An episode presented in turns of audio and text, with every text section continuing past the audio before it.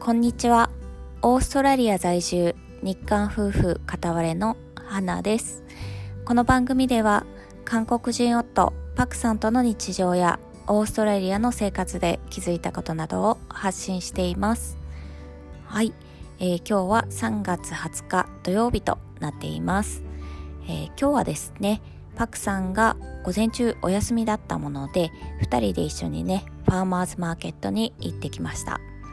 えー、ファーマーズマーケットっていうのは、まあ、名前の通りですね、えー、農家の方が出店されたりしているんですけれどもそれ以外にもですね地元の、えー、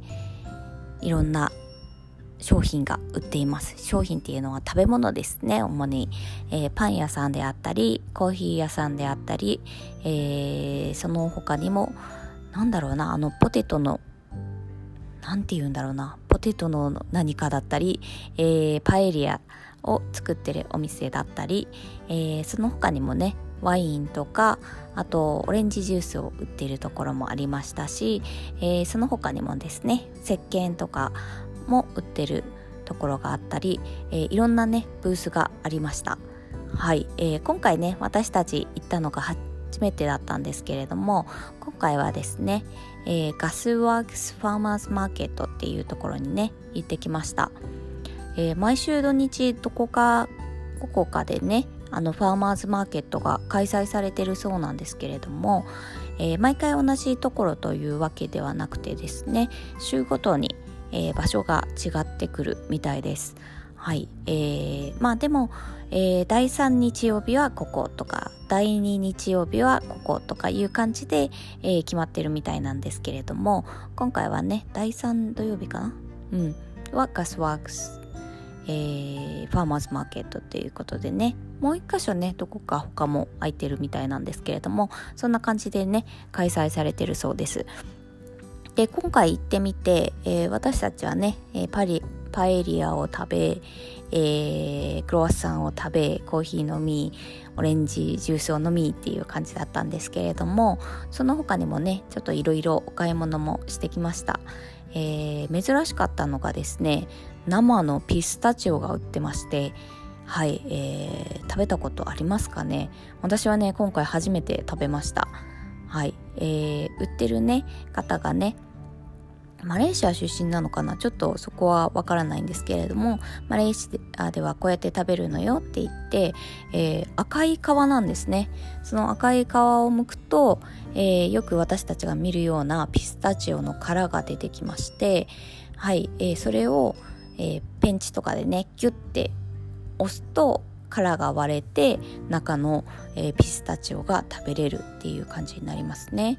で中のピスタチオなんですけれどもよくお店で売ってる乾燥してる感じのものではなくてちょっとしっとりした感じかな。うん。で、えー、味とかはついてないのでね生のそのお味になるんですけれどもうん。私はすごく美味しいなと思いました。はい、えー、パクさん曰くですねやはり普通のピスタチオは結構塩塩分とかがね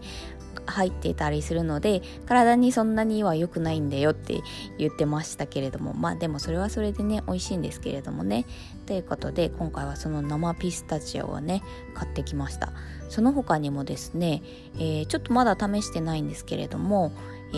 ーと何だったっけなキースライムっていうことでライムのねちょっと小さいバージョンの、えー、ものを買ってきました。えー、でそのお店の方が言うにはですねそのキースライムっていうのは、えー、大きさは小さいけれどもライムより小さいけれどもその分味がギュッと濃縮されてるんだよっていうことだったので、えー、ちょっと試してみたいなということで、えー、買ってきました。はい、えー、その他にもねね、え、オーストラリアだけで、え、あるようなネイティブフラワーっていうものがあってうーん言葉ではちょっと説明しづらいな。なんかね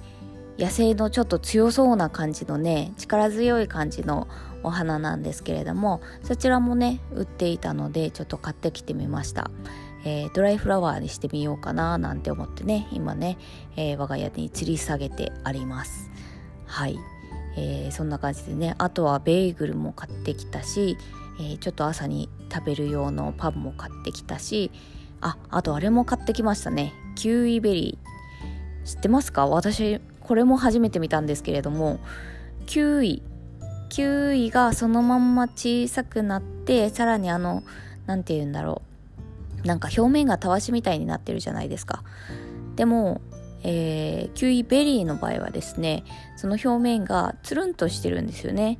うん。で、えー、無農薬で作られてるそうで大きさはね何センチだろうな。2センチ直径2センチぐらいあるかなぐらいの、えー、小さめの大きさなんですけれどもそれはね本当にただちょっとキュキュッと拭いてねそのまま食べれるよと。皮は剥いたりしなくていいということでね。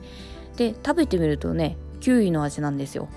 うん。でもなんかえー、ビタミンとかがね豊富でとても体にいいということでねおっしゃってて、えー、パクさんが気に入ってですね1個買って食べちょっと食べてみた後ねすぐもう1パックね、えー、ちょっとお土産に持っていくということで買ってましたね。はいということでこうやってですねあの屋外の青空の下でねこういったファーマーズマーケットが毎週末開催されてるみたいで、えー、まあまたねちょっとすごい楽しかったのでまた是非次回も行きたいななんて思っているところです。はいということで今回はですね私たちが行ってきたファーマーズマーケットについてお話しさせていただきましたでは今日も聞いていただいてありがとうございますではまた See you!